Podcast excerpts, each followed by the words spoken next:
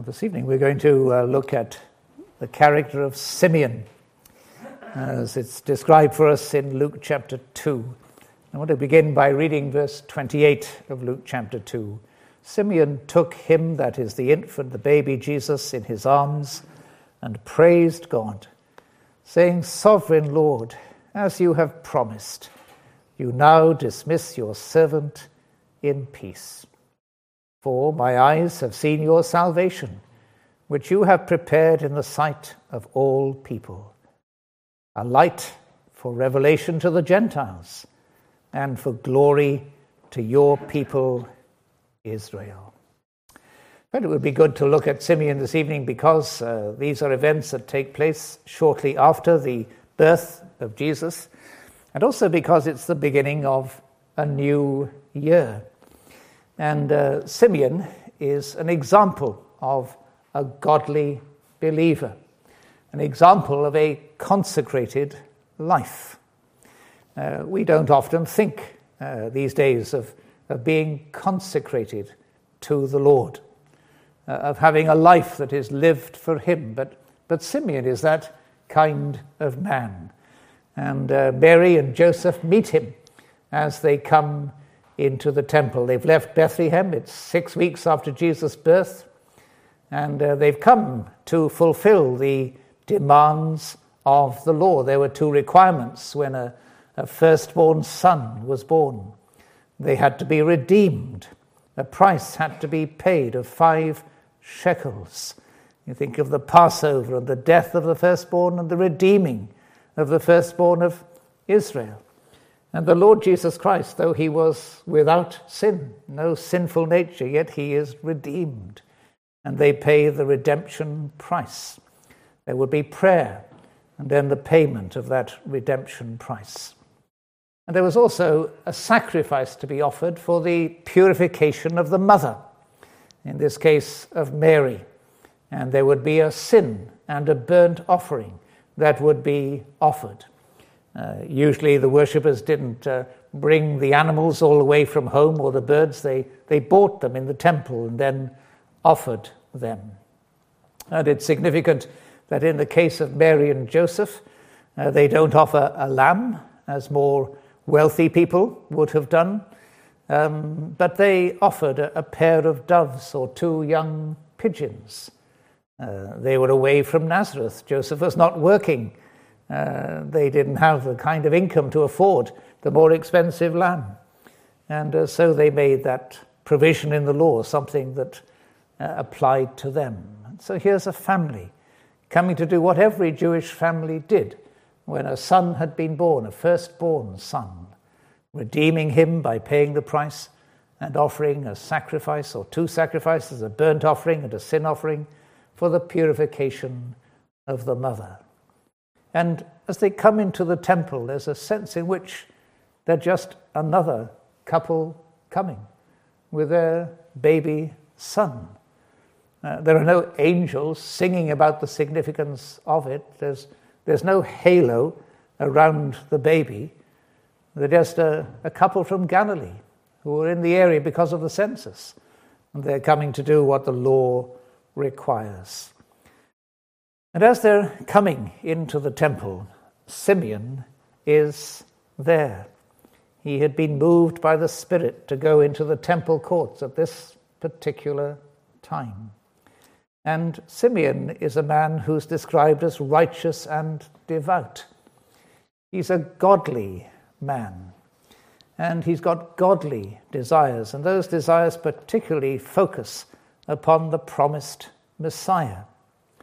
And it's a, great thing, isn't it, to see a life that is consecrated to God. You, think in the Old Testament of, of Samuel, born to Hannah uh, unexpectedly. She didn't seem she could have children. Then she, she had Samuel. And what did she do? Well, when she had weaned him, she gave him back to the Lord.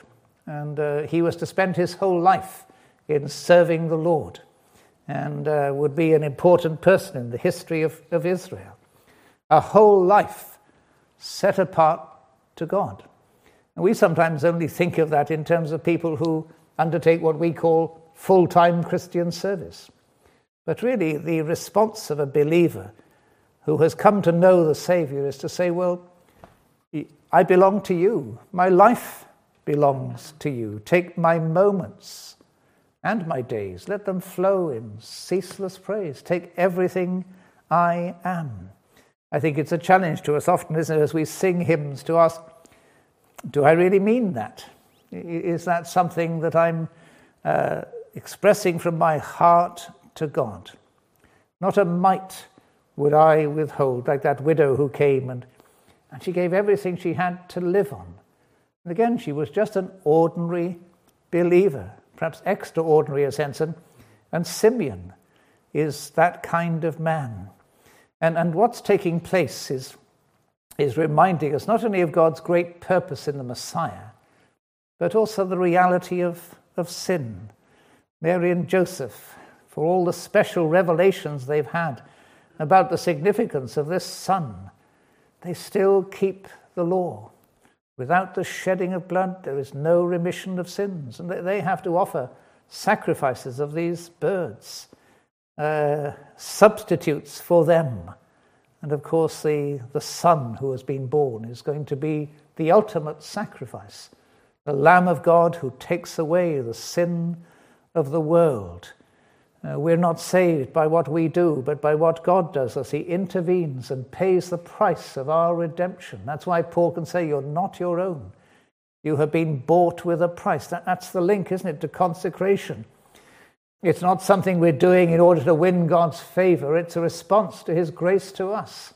It's the only legitimate response to Him, really, uh, because of all that He has done for us. And so, this situation, which seems so simple, belies the immense importance of this child that Mary and Joseph are bringing. Just a poor, ordinary family, and yet an extraordinary one, and an extraordinary son. And God had so ordained that there would be two people in the temple uh, who would understand the significance of this little family. Anna is one, we're not going to look at her this evening, but Simeon is the other. And they're both examples of people with an active, vigorous faith.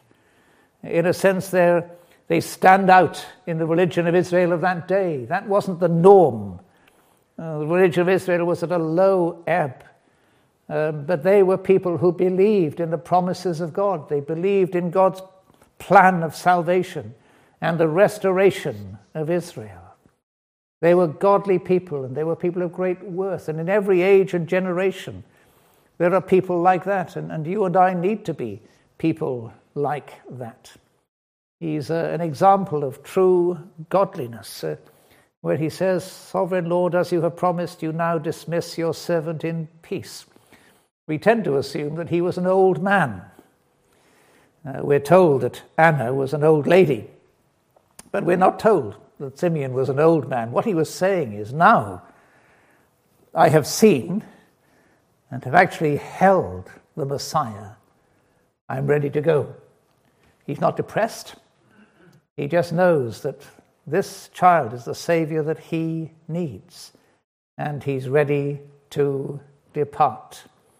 And there's something cheerful and wonderful about what he has to say, uh, especially in the kind of day he lived.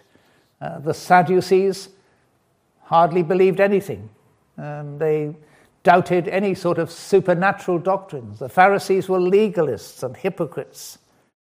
And uh, yet there were people like Simeon and like Anna who were different. They were not simply the product of their time.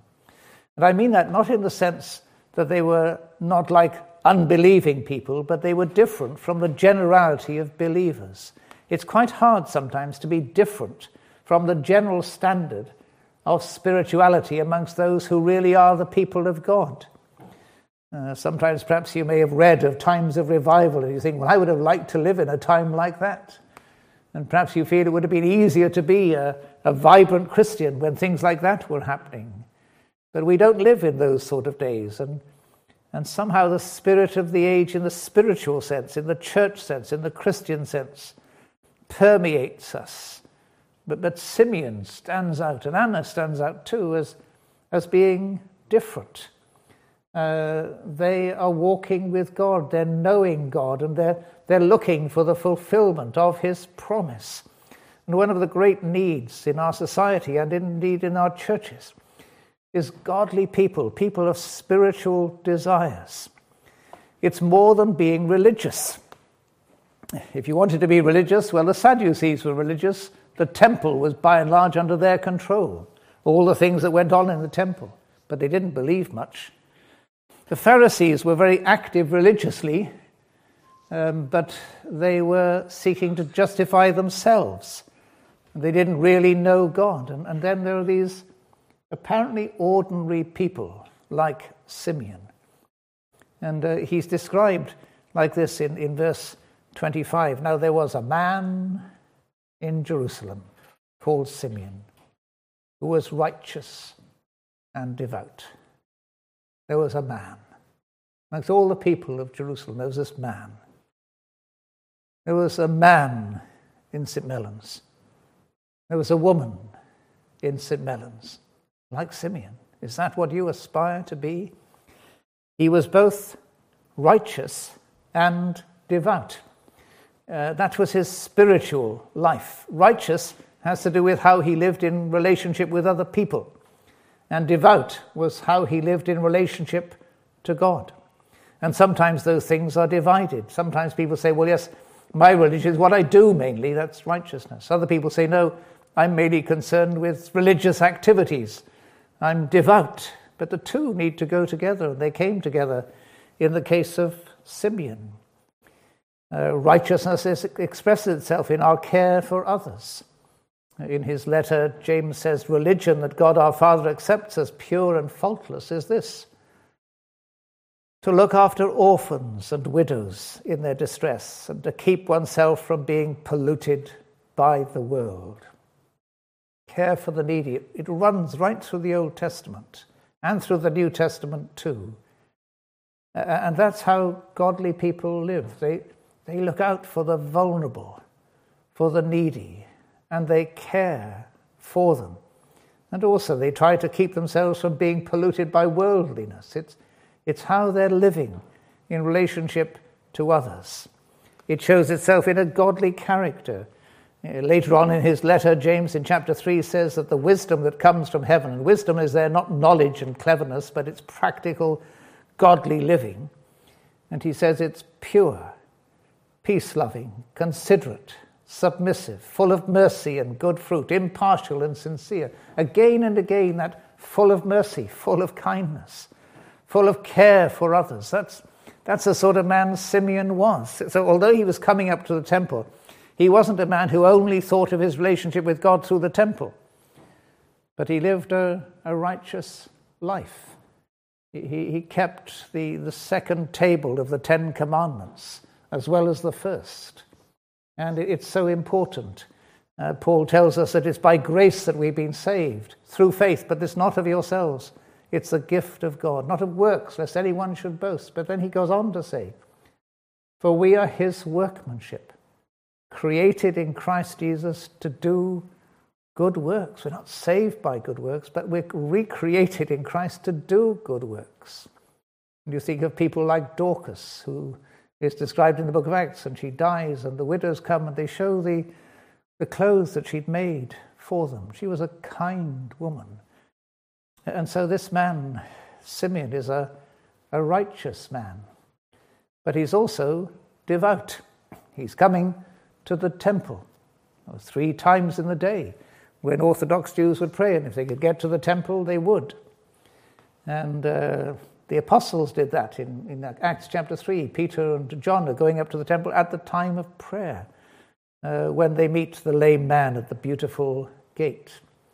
The early Christians had that priority in a spiritual life. They devoted themselves to the apostles' doctrine, that is the truth, and to fellowship and to the breaking of bread and to prayer. That, that's the balanced spiritual life that they're living.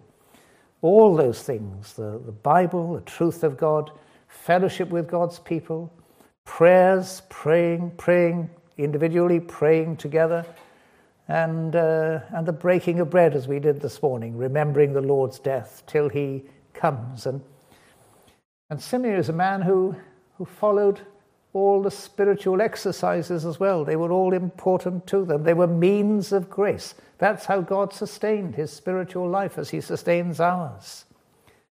So that Paul can exhort the Colossians let the word of Christ dwell in you richly as you teach and admonish one another with all wisdom. And as you sing psalms and hymns and spiritual songs with gratitude in your hearts to God. And so there was the worship of the temple, there were the sacrifices of the temple. And there was a regular pattern of prayer. And all these things were true of Simeon. He was both a righteous and a devout man. And uh, there was a balance in his life, there was a fullness in his life.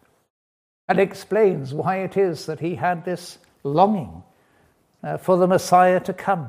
And indeed, it had indications that he would see the Messiah before he died. Uh, because we're told that he was moved by the Spirit, he was led by the Holy Spirit. And so he went into the temple courts, and there he saw Mary and Joseph and the, the infant Jesus. The Holy Spirit dwells in every Christian. Uh, he's a comforter, a counselor, an advocate. He's the Spirit who is with us forever. I wonder whether we think very often of of being moved by the Spirit. In other words, something that comes to mind, uh, some conviction that is laid upon us, that is not just the product of our own thinking and our own ideas, but it's the prompting of the Holy Spirit. And uh, of course, the Holy Spirit hadn't come uh, as he has now, following the death and resurrection of Jesus, but he was at work in the Old Testament, in Old Testament believers, and Simeon was that, that kind of believer. And he was sensitive to the promptings of the Holy Spirit. For us, it is a, a continual presence. He, he's with us all the time. In the Old Testament, it happened occasionally. Uh, and there was inspiration, there was empowerment. So you, you hear of of the Holy Spirit coming upon people to undertake uh, acts of bravery and courage. Uh, but it wasn't with them like that all the time. The Spirit came at times and prompted them. Uh, and yet, here, Simeon seems to be a man who's, who's sensitive to God, and, and God communicates to him through the Holy Spirit. Are we sensitive to what God is prompting us to do? You know, somebody comes to mind and you haven't been thinking about, they come to mind. Do you pray for them? Do you get in contact with them because you feel it's a prompting, not, not in any, any way that is always special, but just you want to do what God wants you to do. And uh, Simeon's that kind of man, and it was the Holy Spirit who brought him into the temple. And he was learning to know how the Spirit communicated with him. And when the Spirit communicated, he followed its prompting. One of the exhortations in the uh, epistles is not to be drunk with wine, but instead to be filled with the Spirit, which is speaking about that constant awareness of the Spirit, of being led and guided by Him in every way. And Because He's the one who guides us into all truth. When we read the Scriptures, uh, when we hear preaching, do we pray, O Lord, speak to me through your word and by your spirit? And uh, we want to be led and guided by him. That's the kind of man that Simeon was. He was devout and righteous and open to the promptings of the Spirit. And he trusted in God's word because he'd been given a, a promise. It, it wasn't a, a scriptural promise in this sense, but it was based upon the promises of Scripture going right back to Genesis chapter 3, this constant promise, this golden thread that runs through the Old Testament. One day, someone will come. One day, the seed of the woman will crush the serpent's head. And here he is. This is the one promised back in Genesis 3. He's, he's born of Mary. He's a true man, but he's the Redeemer, he's the deliverer. He's the Son of God. He's the mighty God, and He has come. And this little babe in, in Mary and Joseph's arms is, is the fulfillment of that promise. And all the time, Simeon had that promise in his mind, as indeed many Jewish people through the centuries had looked uh, for the coming of the Messiah. They looked and they inquired and they searched the scriptures. And they saw what God had revealed, the pieces of the jigsaw about what would happen, but, but waited for him to come. And of course, he only came when the time had fully come, Paul tells us. And now he's come. And Simeon has been told that uh, he will see the Messiah before he dies. And so he goes into the temple, and there he sees the parents and the child Jesus. And he takes him in his arms and he praises God. Sovereign Lord, as you have promised, you now dismiss your servant in peace. For my eyes have seen your salvation, which you have prepared in the sight of all people, a light for revelation to the Gentiles and for glory to your people Israel. A number of things I want to draw out of what those words say, and also another phrase earlier on in the passage. Simeon was waiting for the consolation of Israel. In other words, he was living in difficult times. The Romans were in charge. It was a low spiritual ebb in Israel, but he was waiting for that time when God would restore his work. And of course, that happens supremely when the Messiah is born. And he's waiting for that. And he'd waited many, many years for him to come. However old he was, he'd waited. Because he was grieved and saddened by what he saw around him. And he knew that it was only God's breaking in that could change that and turn it around.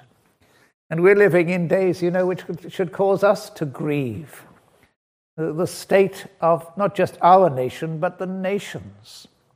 As you think of the people who are leading the, the most influential nations in the world and the kind of priorities and people they are, and you look at the state of society, whether it's in the West or in communist countries or in Muslim countries, do you grieve? Uh, are you longing, waiting for God to break in and to intervene? And He does that in all kinds of ways. He's, he's often calling people to salvation.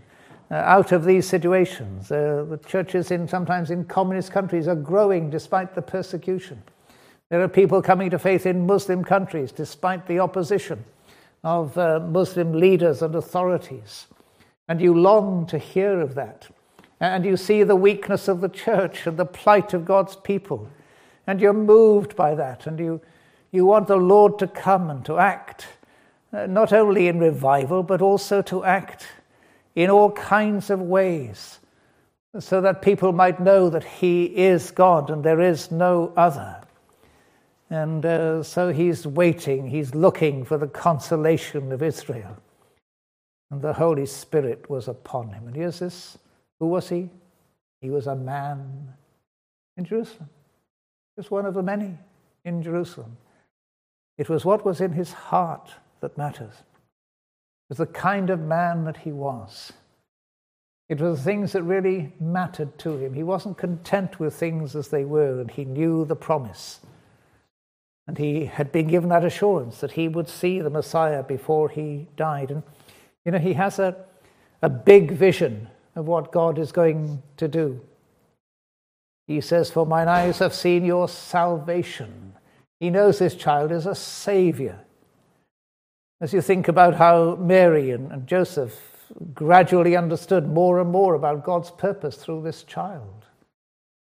And uh, as the disciples struggled to understand what was going to happen to the Savior, Simeon knows that this child is a savior. He, he says to Mary in verse 34 This child is destined to cause the falling and rising of many in Israel and to be a sign that will be spoken against. We saw this morning there's going to be opposition to him. And in fact, those who are high and important will actually be brought down, and those who are seemingly insignificant will be lifted up. The rising and the falling of many. And a sign. And then he says, and a a sword will pierce your own soul too. As Mary stands by the cross of her beloved Son, a sword pierces her soul as he dies, as he makes provision for her, as he cries out and uh, as he conquers and triumphs. And, and Simeon's got an insight into that, and he knows as well that the purpose of God is big in the sense it's not just for the Jewish people. He says it's the salvation which you prepared in the sight of all people. A light for revelation to the Gentiles, that's where he begins. And then says, and for glory to your people Israel. He doesn't say Israel first and the Gentiles after. He realizes that God's purpose in his promise to Abraham is that Abraham would be made a great nation, and through him all nations on earth would be blessed. He understands the purpose of God. It had been narrowed down by the Jewish people through the years, and they'd thought only of God's dealings with Israel. And they didn't really count the Gentiles of, of any importance. But Simeon wasn't like that. If we got a big heart for the purposes of God, uh, we want the gospel to reach people of all kinds. We want it to go to the ends of the earth. And we want men and women of all classes and backgrounds to hear the gospel and be saved. Uh, we want our church to be representative of people from many nationalities, many backgrounds, many cultures, as it reveals through the church, through the local church, uh, the manifold mercies of God as he reaches us to us. And uh, Simeon has that big heart, that big desire, uh, because he knows in a measure perhaps that one day there'll be that great company in the presence of God from every nation under heaven, uh, saying that our salvation belongs to God and to the Lamb who sits on the throne. Now, Simeon only dimly understands that, but he does understand it. He's just a man in Jerusalem righteous and devout. He's believing the promises. He's led by the Spirit. He's conscious that God is going to send a Savior. He's conscious that that Savior will be for people from every nation. And then he sees the couple, and somehow he knows that this child is the child of promise. And he takes him in his arms. And then he says, Sovereign Lord, as you promised, you now dismiss. He goes, I'm ready to go. He didn't necessarily die that moment, but he was ready to die. He was ready to depart. And you know, we're not ready to depart. We're not ready to die until we've understood who this child is. That we've understood our own need of a Savior. It's a great thing to have a big view of, of those who can be blessed by the Savior, but we need to know him first ourselves. And, and Simeon takes him in his arms, holds him, and uh, he gives thanks to the sovereign Lord. You think of how vulnerable Mary and Joseph were. It wouldn't be long before they'd be fleeing to Egypt. This little child, so dependent upon his parents, so vulnerable to men like Herod. But Simeon knows that God is going to fulfill his promises through this child. And there are times, aren't there, when, when the work of God seems, in a sense, frail, vulnerable, fragile. That that purpose in Christ will prevail. We sang that hymn, Jesus shall reign, where'er the sun doth his successive journeys run. Kingdom stretch from shore to shore till moon shall wax and wane no more. Is that your conviction? The kingdom of God is going to triumph. And, and so this man in Jerusalem is a great example to us, he's a great encouragement to us. And uh, perhaps we pray at the beginning of a new year, oh Lord, make us men like that, women like that. A spiritual desire of confidence in God, love for the Savior, and a longing for God to be gloried in the salvation of the nations. Uh, some years ago, uh, a tribe in Papua in the very eastern end of Indonesia called the Kimyal people uh, received a New Testament in their own language. Uh, missionaries and Kimyal people had worked for at least 10 years and probably more, translating the New Testament uh, into this tribal language, a, a tribe of a few thousand people, really. And there's a very lovely video, if you get a chance, go on YouTube and watch it the New Testament for the Kimyal people. And uh, the people are waiting when the day comes for the New Testaments to be delivered. And uh, uh, the, the runway that uh, the plane lands on is one of the most dangerous in the world. The plane's got to come over the mountains and then drop down, and it's pretty bumpy. And uh, the people are waiting, and the MAF plane comes in, and the pilots get out and they open the hatches and they take out these parcels of, of New Testaments. Uh, and New Testaments have arrived on this particular day for the Kimyal people. And uh, one of their leaders receives the first parcel. Remember, these people haven't had the New Testament in their language, but they've been taught the truth. There's been an oral tradition. They've been told the truths and teachings of Scripture. They've had parts of the Scripture in their own language. And we tend to assume, well, you know, they're tribal people, and it wasn't so long ago that they were cannibals. It wasn't so long ago that they were really sort of uh, people living in the past. But the Word of God has changed them. And one of the very moving things about this man's prayer, he says to people, Let's pray, let's pray. And then as he holds those New Testaments, he says something like this Lord, I, I feel like your servant Simeon when he held the Lord Jesus in his arms. You had decided the day on which we, the Kimyal people, would receive your word. And that day has come. And like Simeon, now we have received your word. We want to read it and obey it and make the gospel known. And, and he says, I'm, I'm ready to depart because your word has come to my people. And it's deeply moving. It's a, a scriptural prayer, wonderful maturity in the churches amongst these tribal people. And uh, I was in Papua a few years later, and I asked, uh, Is that man still alive? And he's not. They don't live to a great age. But before he died, he held the Word of God in his hands. We've had the Word of God for years and years, for centuries, but do we value what God has given us? And do we recognize the importance, the significance of it? Because all over the world, the gospel is bearing fruit and growing. Simeon knew nothing about the Kimyal people, but he knew that, that the message of the Savior would go out into all the world. He knew him, and he was ready to go to be with the Lord, which is better by far. But he knew that others too would rejoice in the coming of this child. And you see, Simeon was a spiritual man. That, that brother amongst the Kimyal people was a man of godly desire, of spiritual desire. And he realized what it meant for the word of God in their own language to come to these people. And he'd been longing for that, he'd been waiting for it, and now the day had come.